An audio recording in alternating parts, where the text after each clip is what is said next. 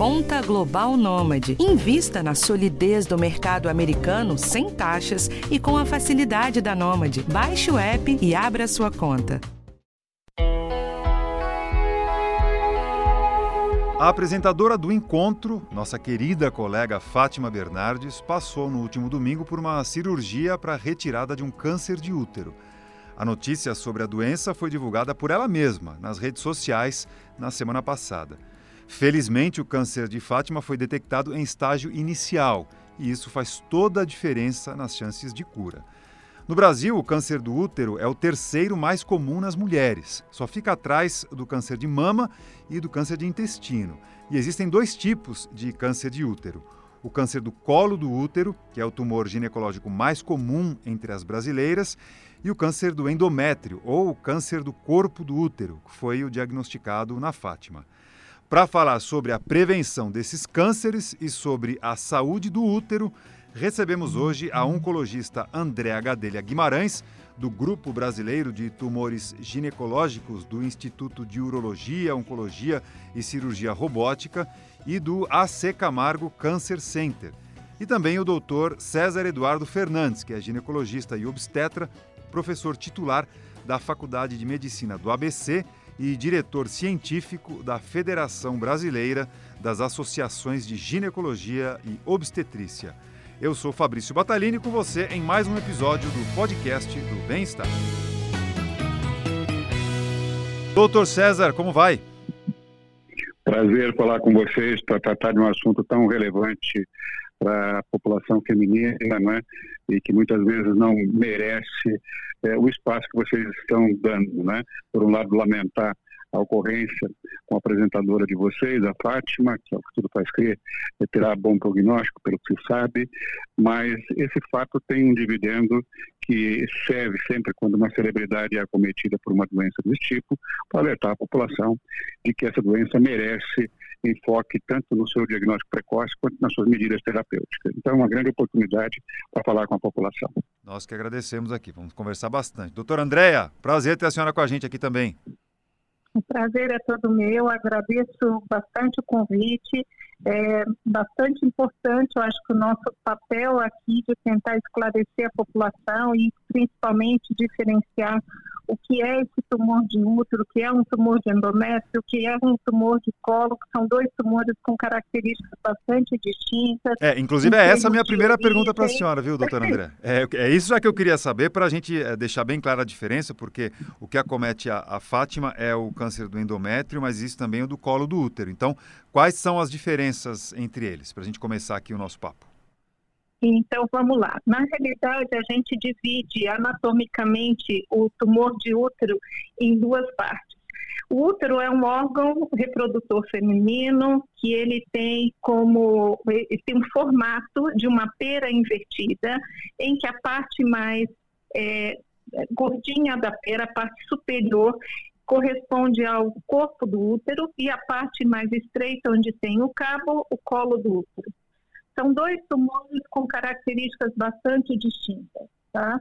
O tumor de, de é, corpo uterino, mais especificamente falando do tumor de endométrio, que corresponde à camada interna do corpo do útero, é um tumor que tem, corresponde no Brasil à oitava causa de câncer entre as mulheres, tá?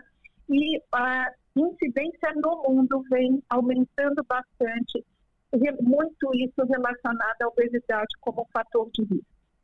É um tumor relacionado não só à obesidade, como fatores hormonais. Faixa etária normalmente mais acometida são mulheres por volta de 60 anos, porém, em virtude desse, desse aumento progressivo de obesidade, a faixa etária tem caído nos últimos anos, até com diagnóstico de mulheres com menos de 50 anos. A obesidade atua aí como um fator é, relacionado muitas vezes um aumento da produção estrogênica que vai levar à produção de uma, uma lesão, que é uma lesão precursora do câncer de endométrio, que é o complexo de hiperplasia típica. Tá? É uma, ela leva à proliferação glandular de células anormais que vão posteriormente levar ao câncer de endométrio. O colo uterino já tem um, como causa fatores completamente distintos do tumor de endométrio. É, tem como principal fator etiológico é, o HPV, que é o vírus é, da família papilomavírus, que é um vírus transmitido por via sexual, bastante frequente na população de uma forma geral. Isso não quer dizer que toda mulher que tem HPV vai ter câncer, mas tem aquelas que têm um HPV com risco maior de, de é, que é um, vírus com potencial que a gente chama oncogênico, que são principalmente o HPV 16 e 18. Tá?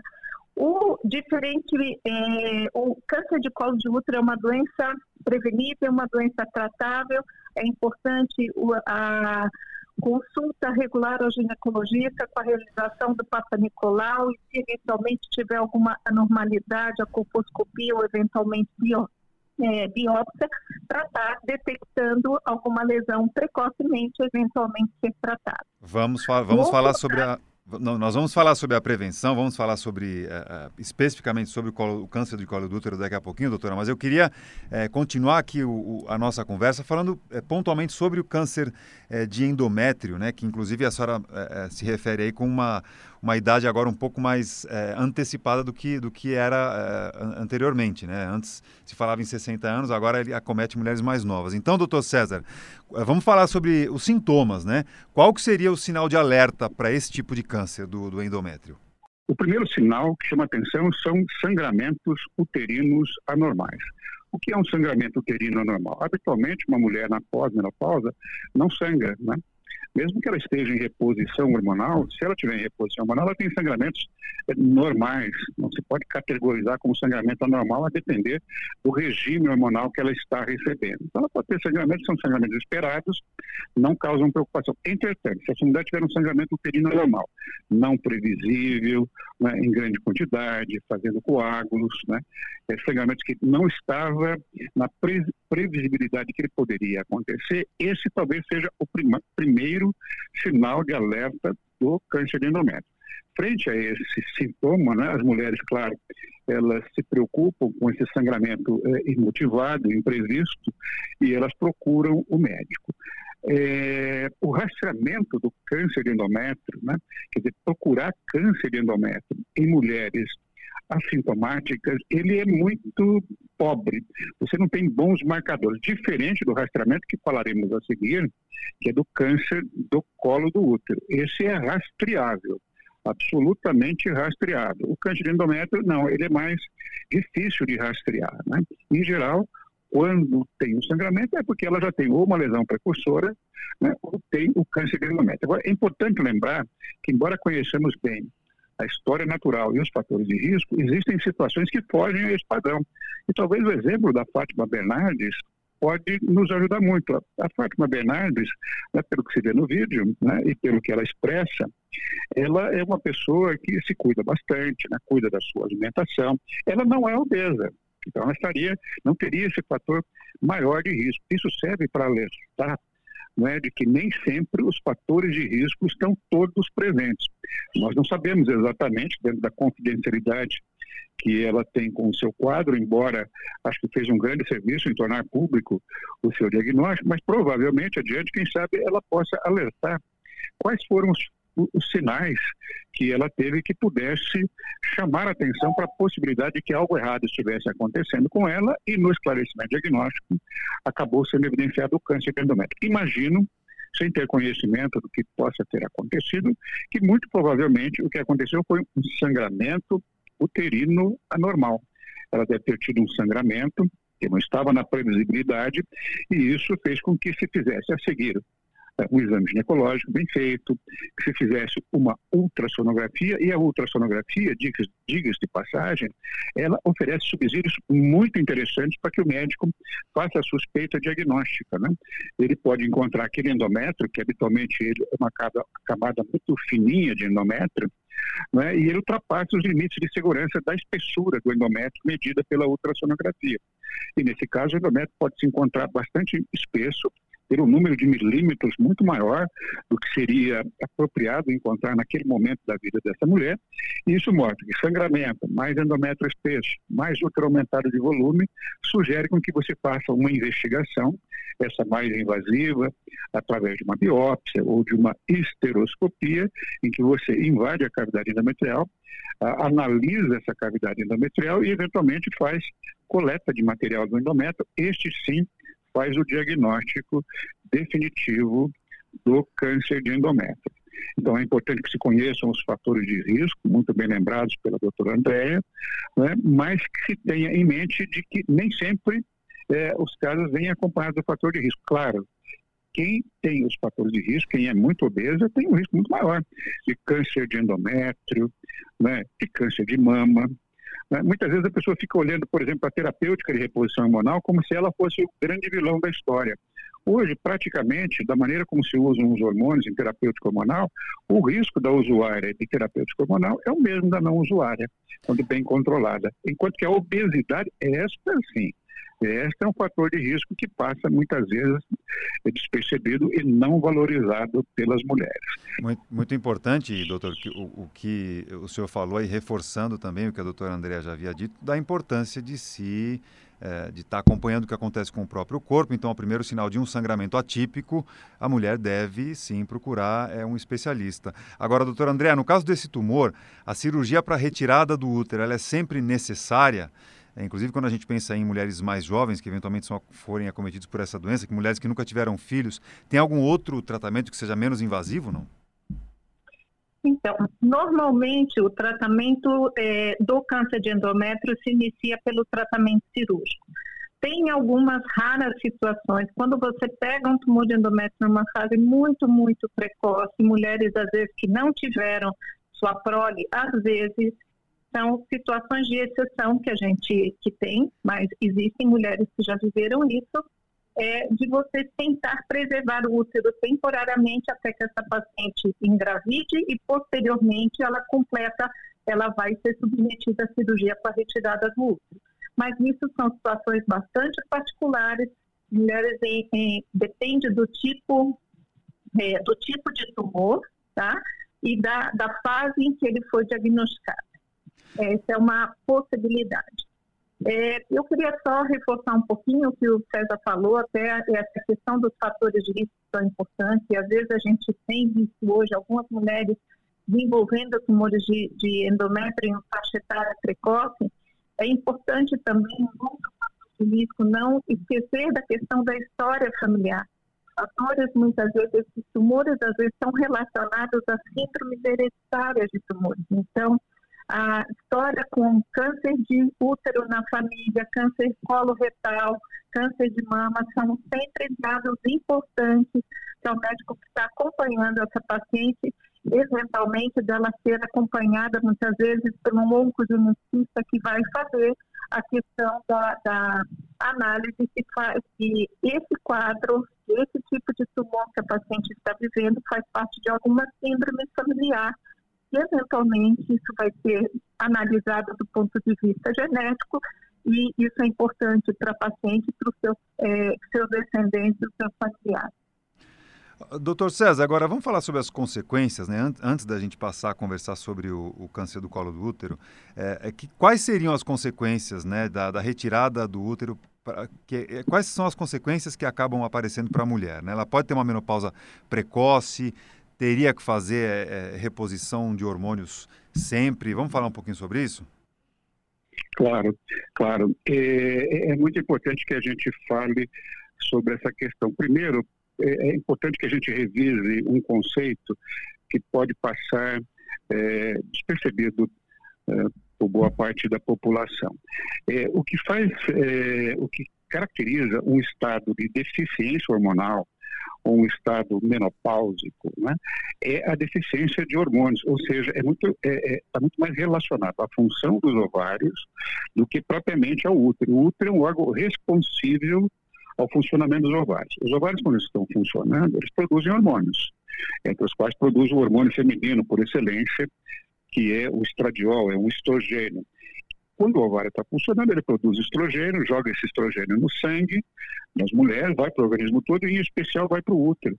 E o estrogênio, ele tem um efeito proliferativo no endométrio. Ele prolifera o endométrio. As mulheres no período reprodutivo faz esse endométrio crescer, né?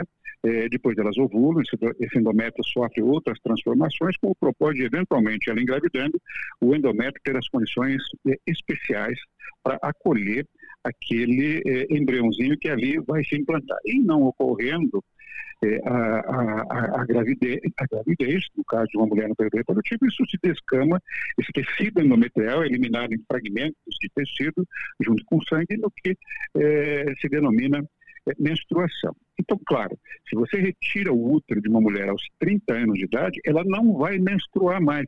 Não significa, se você preservar nessas condições os ovários, e quando possível é recomendável que se preserve os ovários uma mulher de 30 anos, porque esses ovários ainda são muito funcionantes, né? ela não entrou na menopausa. Ela entra no estado de ausência de menstruação, que nós chamamos de amenorreia, mas com boa função dos ovários e com bom nível hormonal. É, se isso acontece numa mulher que já passou pela menopausa, né, é, eventualmente ela se submete à retirada do útero, esterectomia total e retirada dos ovários, né? é, especialmente nas, nas, condições oncológicas em que muitas vezes você deseja que é, é importante que se retirem os ovários.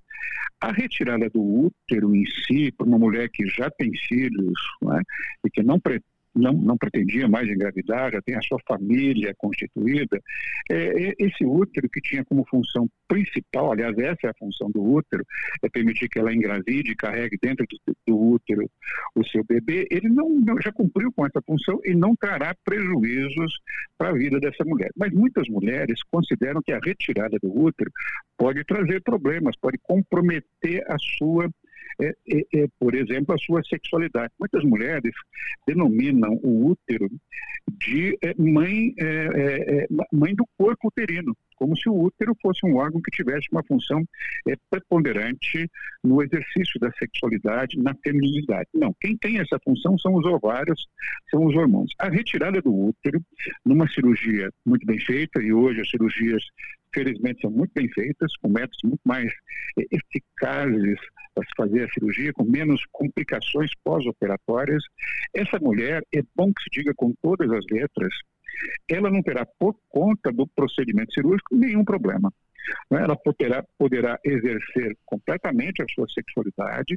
Se ela retirar os ovários, né? no caso de câncer de endométrio, você não vai poder fazer a terapêutica com hormônios, né, porque esta é uma contraindicação para a terapêutica hormonal. Né? Então, se ela tiver algum prejuízo na qualidade do tecido vaginal pela falta de hormônio, você tem como contornar isso através de é, hidratantes vaginais, é, de umectantes vaginais, né, para que ela possa manter hidratação e lubrificação vaginal. Se ela retirou o útero, e muitas, muitas pessoas vão nos ouvir, e que retiraram úteros não por razões oncológicas, não porque tiveram câncer de endométrio.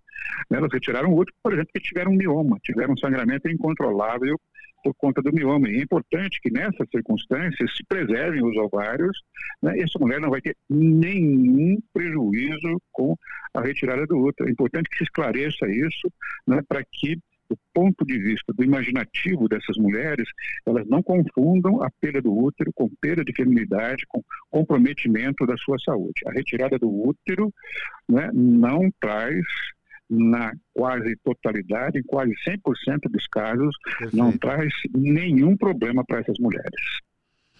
Perfeito. Vamos falar sobre reposição hormonal também. Acho importante, né, a gente falar da necessidade, doutora, doutora Andréia. É, é sempre necessário? Qual, qual é a, a aplicação? Então, como o Santa falou, esse tipo de tumor habitualmente é é, não se indica a questão da reposição hormonal. É lógico que tem situações particulares e tudo mais. O tratamento, basicamente, é o tratamento cirúrgico, conforme os fatores de risco, essa paciente às vezes precisa ou não complementar o tratamento, seja com rádio, seja com quimioterapia. E essas sequelas, é, como o César bem colocou, habitualmente, se é feito só relacionado à cirurgia, é, pode ter, eventualmente, só sequelas das lentes locais, se tiver a, a, inclusão aí, que normalmente inclui a retirada do útero dos ovários, nem questão da sequela de, de risco de, da menopausa precoce, consequentemente, os sintomas relacionados a ela. O secamento vaginal, irritabilidade, insônia, aí são feitos tratamentos tóxicos locais. Tá? É, e se eventualmente vierem tratamentos complementares com radioterapia e químio, e aí, eventualmente, aí são sintomas outros que se somam às, às questões do ponto de vista é, cirúrgico. Mas a terapia de reposição hormonal, de uma forma geral, a gente não indica, a não ser que seja uma situação bastante particular, paciente muito sintomático, que seja uma situação de um uma fase bastante precoce, mas não é a regra. Bom, vamos falar então agora sobre o câncer do colo do útero, que ele é muito mais recorrente, ele acontece quase três vezes mais do que o câncer de endométrio uh, aqui no Brasil. Agora, ele não apresenta sintomas, especialmente na fase inicial. Então, quando se detecta a presença da doença, o tratamento fica muito mais difícil, muito mais complicado. Então, doutor André, por que é tão importante fazer a prevenção em relação ao câncer de colo do útero e como que ela é feita? Bom, é importantíssimo porque é uma doença, é, como eu bem coloquei, prevenível e curável. Através de que forma? Primeiro, a conscientização é, da necessidade, a partir do momento que a mulher inicia a vida sexual, ela deve estar acompanhando com um ginecologista. Tá? Hoje, é, saber que a, o HPV é um vírus transmitido por via sexual. Então, a questão do sexo protegido, o uso de preservativo também é um fator. Uma outra coisa bastante importante, que é fundamental e que, infelizmente, a adesão no momento no país tem sido muito baixo, é a questão da vacinação anti-HPV. Isso deve começar na infância e na adolescência. A faixa etária preconizada hoje pelo Ministério da Saúde é que sejam vacinados meninos e meninas Meninas na faixa etária entre 9 e 14 anos, são duas doses, intervalos de 0 e 6 meses, e meninos entre 11 e 14 anos, entre 11 e 14, 0 e 6 meses também.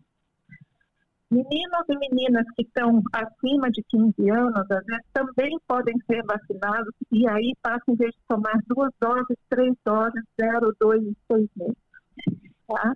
Também é disponível Lembrar que essa vacina está disponível na rede pública, é uma vacina gratuita, segura, já foi, é, já, nós temos é, países que estão praticamente com erradicação de câncer de colo de útero e é, um caso aí da, da Austrália, em virtude de métodos efetivos de vacinação combinados a, ao método de rastreamento adequado, que é a questão do Papa Nicolau, a recomendação do Ministério da Saúde que as meninas façam o Papa Nicolau, que nada mais é do que um exame que é feita uma coleta de uma secreção é, do canal vaginal e isso é feita uma análise é, que esse Papa Nicolau seja feita pelo menos uma vez por ano, uma vez é, depois de pelo menos dois testes normais consecutivos esse Papa Nicolau pode ser feito a cada três anos. A recomendação hoje é que seja feito entre mulheres de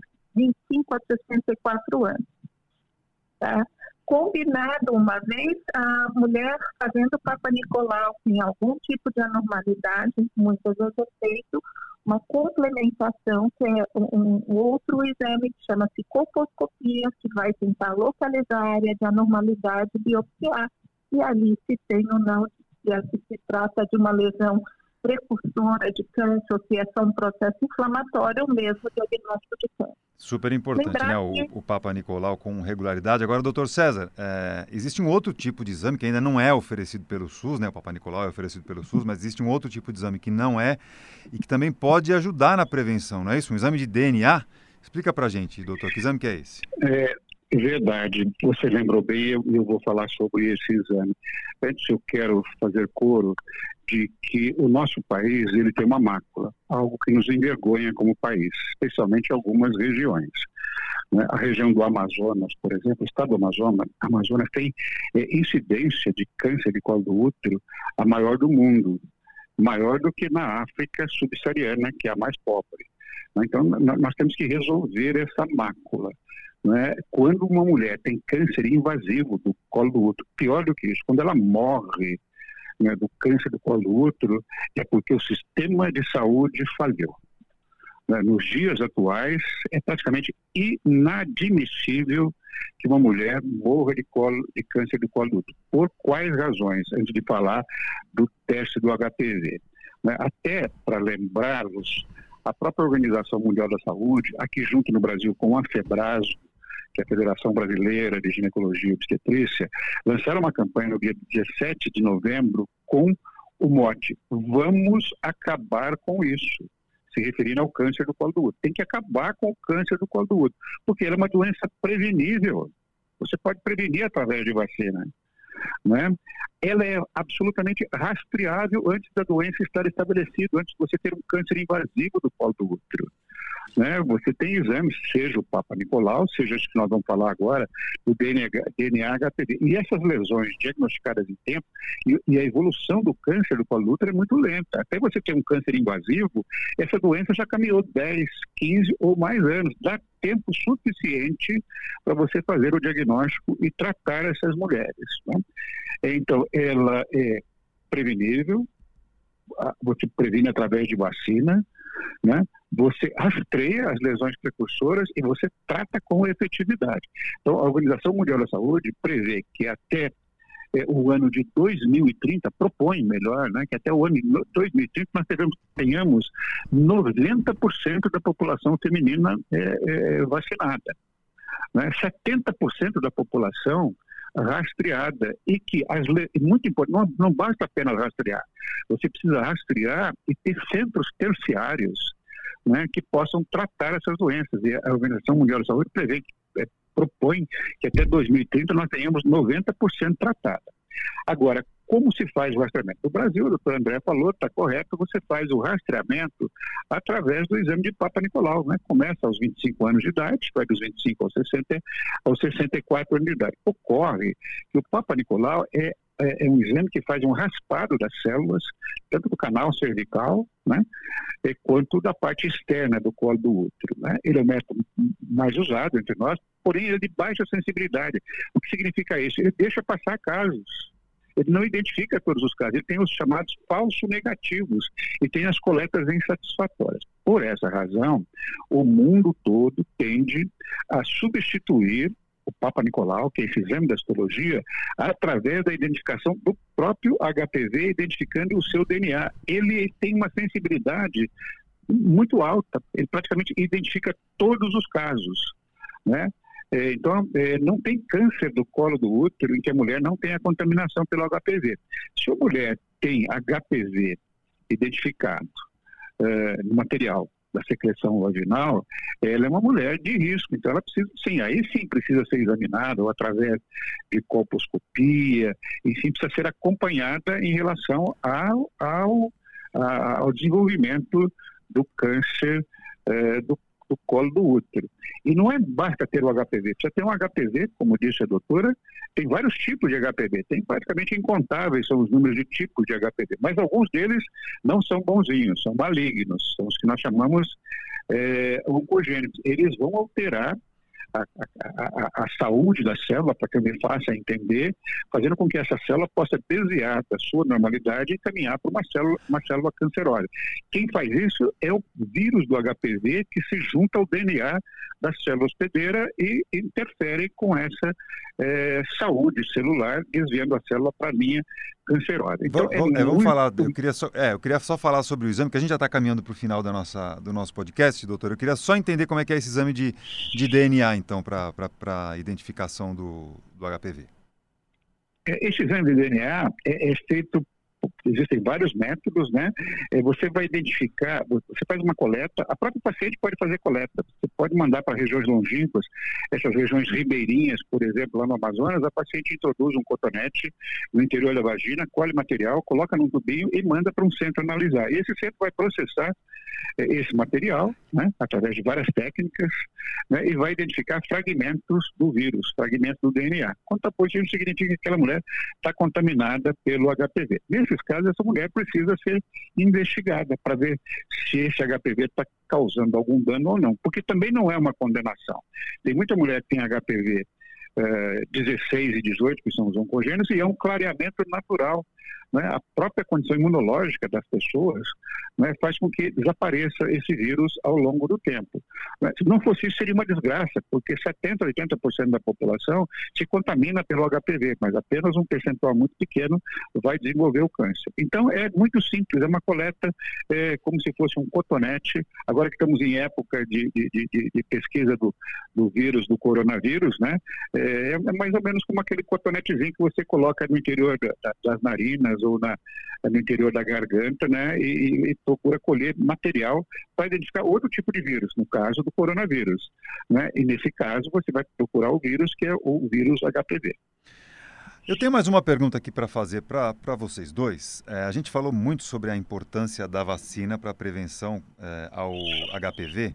Agora, me parece que essa é uma vacina que aqui no Brasil ainda não pegou, porque dados de 2018, por exemplo, mostram que 41% das meninas foram vacinadas contra HPV, eh, que é um índice baixo, e entre os meninos, só 12,7%. Então, doutor André, para a gente fechar aqui a nossa conversa, é, é, existe alguma, alguma contraindicação? Por que, que isso acontece? Por que, que esse índice de vacinação ainda é tão baixo, ainda está tão é, abaixo do que, se, do que se espera? É, na realidade, assim, esse é um ponto bastante importante. Eu queria até reforçar tudo que o César falou. Hoje a gente tem a vacina, a vacina disponível, gratuita, segura. É, é uma vacina importante correlacionar que o HPV não está só relacionado ao câncer de colo de útero, tem pelo menos seis tipos de tumores relacionados ao HPV. A gente tem colo de útero, vagina, vulva, tumor de pênis, canal anal e uma crescente de tumor de orofaringe tá? E a, a vacina, a baixa adesão, são vários os, fatores. Tem também essa baixa adesão em outros países, isso está muito pelo desconhecimento dessa correlação entre HPV e câncer, fatores culturais, fatores religiosos.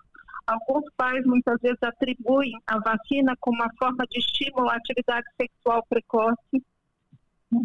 Existe, é uma das vacinas que mais está relacionada a fake news, relacionando com a maiores com eventos adversos. Então, assim, é de extrema importância hoje é, que nós tenhamos o conhecimento da importância dela, que as pacientes é, se questionem, que os médicos levem seus filhos para vacinar, porque isso a gente vai fazer, vai mudar o cenário do câncer de colo de útero, não só dele, como de outros tumores, com adesão a essa vacina é, aumentada. Doutor César, o que, que o senhor acrescenta aí ao que a doutora Andréa já falou? Não, está super bem respondido pela doutora Andréia. Eu acho que nós estamos vivendo um momento em que as vacinas elas estão sendo muito questionadas. Né? E eu queria lembrar que a vacina talvez seja um, um, dos instrumentos de saúde mais eficazes que nós temos. Eu queria lembrar que a primeira vacina é, foi, que foi produzida foi a vacina da varíola. Né? É, e vacina foi, tem esse nome, é, vacina vem, vem, vem, de vaca, né? Porque se, na, na, época se fez a vacina com a varíola que dava em bovinas. Né? É, e a vacina hoje, você tem vacinas para muitas doenças graves. Eu dou um exemplo da hepatite. Né? Você pode evitar hepatite B vacinando as pessoas com doenças graves, que pode levar a graves comprometimentos da função do fígado e pode levar as pessoas a, a óbito. Agora, no Brasil, né, existem muitos detratores da vacina que fazem isso de maneira irresponsável, sem ter boa fundamentação científica. Nesse momento de pandemia, a questão está mais discutida ainda, porque os políticos se apoderaram do conhecimento científico né, para fazer ações políticas. Né? Então, essa vacina é boa, aquela vacina não é boa, a minha é melhor do que a sua, não é? e com uma, muita leviandade, né? não deixando que as sociedades científicas estabelecidas ofereçam o norte correto para as vacinas, de um modo geral. Então, a, a, a doutora lembrou muito bem que é estigmatizada essa vacina. Como você vacina meninas, né? e você está vacinando contra uma doença que ela pode adquirir por via sexual, você não quer que ela adquira o HPV, mas a família pode imaginar, poxa, mas essa minha filhinha querida, que está dentro da minha casa, que está com 12 anos, ela não vai ter iniciação sexual precoce, portanto ela não precisa da vacina. O que é um grande equívoco. Né? É mais ou menos como aquele ditado que imagina que filha solteira grávida, infarto do miocárdio, só dá no vizinho. Não, dá na casa da gente. Né? Então é importante que a gente seja responsável com as mensagens corretas das vacinas, que todos os players envolvidos, a imprensa, o governo, né, sem viés ideológico ou político, né, façam, façam com que o calendário de vacinação, nós temos um bom calendário de vacinação no Brasil, né, com várias vacinas, para que as pessoas tenham boa aderência à vacina. Vacinar é uma questão de cidadania, é proteger a si próprio e proteger ao seu próximo. Né? Não adianta só eu vacinar minha filha e as outras e as outras, as outras crianças de mesma idade não se vacinaram. É importante que você consiga vacinar um número expressivo da população para que você possa erradicar. Por isso que a Organização Mundial da Saúde propõe que até 2030 você tenha vacinado 90% da população. Porque a hora que você vacinar 90% da população, o vírus vai embora. Não vai ter mais vírus do HPV. É importante lembrar aí, porque eu acho que a gente está num momento até de das pessoas numa ansiedade muito grande esperando uma vacina. Nós temos várias vacinas disponíveis e que estão se perdendo muitas vezes, sendo jogadas fora pra, por não adesão. E especificamente do HPV, como você bem relatou, Sandra, da questão da hepatite B, são duas vacinas em que a gente pode proteger contra câncer. Então, se existe uma vacina que tenha algum papel em câncer, são essas duas. Então, acho que a, nosso papel é fundamental de reforçar a questão da importância da vacina, da vacinação de uma forma geral e especificamente essas duas vacinas como uma forma de proteção. Muito bom. E tentar desmistificar toda essa questão que há por trás da vacina. É, ela é uma, ah, uma, vacina como qualquer outra, você não vai estimular a atividade sexual precoce, já tem estudos mostrando isso e é, mostrando o grau de segurança da vacina. O benefício a curto e a longo prazo é muito grande. Sem dúvida, e o momento em que a gente vive, que é essa expectativa pela vacinação contra o novo coronavírus, sem dúvida traz essa, essa discussão à tona coloca os holofotes sobre a discussão em relação à importância das vacinas que estão disponíveis aí de forma gratuita no nosso SUS, o Sistema Único de Saúde. Doutora Andréia Guimarães, oncologista, clínica do Grupo Brasileiro de Tumores Ginecológicos, do Instituto de Urologia, Oncologia e Cirurgia Robótica e do AC Camargo Cancer Center. Muito obrigado pela atenção aqui com a gente. Foi ótima conversa. Eu que agradeço a oportunidade. Dr. César Fernandes, ginecologista e obstetra, professor e diretor clínico da Federação Brasileira das Associações de Ginecologia e Obstetrícia. Também te agradeço aqui pela, pelos esclarecimentos. Foi ótima conversa também. Muito obrigado para conversar um assunto tão importante. Espero que é, é, essa nossa conversa, tratada com a liberdade que nos deram para falar, possa ser muito útil para quem nos ouve, porque estamos falando de doenças que nós podemos rastrear, tratar e mesmo prevenir. Tá certo. Muito obrigado. Nada, obrigado a vocês. Obrigado, doutores. Um abraço, um abraço tá? Até uma próxima. Foi ótima aqui a conversa. Boa tarde. Tá, um abraço. Tchau, tchau. Então tá aí, mais do que reforçado pelos dois especialistas, a importância da vacinação contra o HPV, que é o grande causador do câncer do colo do útero. Lembrando, é um vírus prevenível com vacina, como os médicos falaram, e rastreável com exames de rotina com o ginecologista. Então, para você, mulher que nos ouve, lembre-se da importância da sua visita frequente a esse especialista. O podcast do Bem-Estar teve o roteiro da Karina Dorigo, a apuração e a gravação foram da Ana Amélia Bazella na edição, Guilherme Matucci e nas redes sociais, a Mariana Garcia. Quarta-feira que vem, um novo episódio com um assunto importante referente à sua saúde e à sua qualidade de vida. Eu te espero. Até lá. Tchau.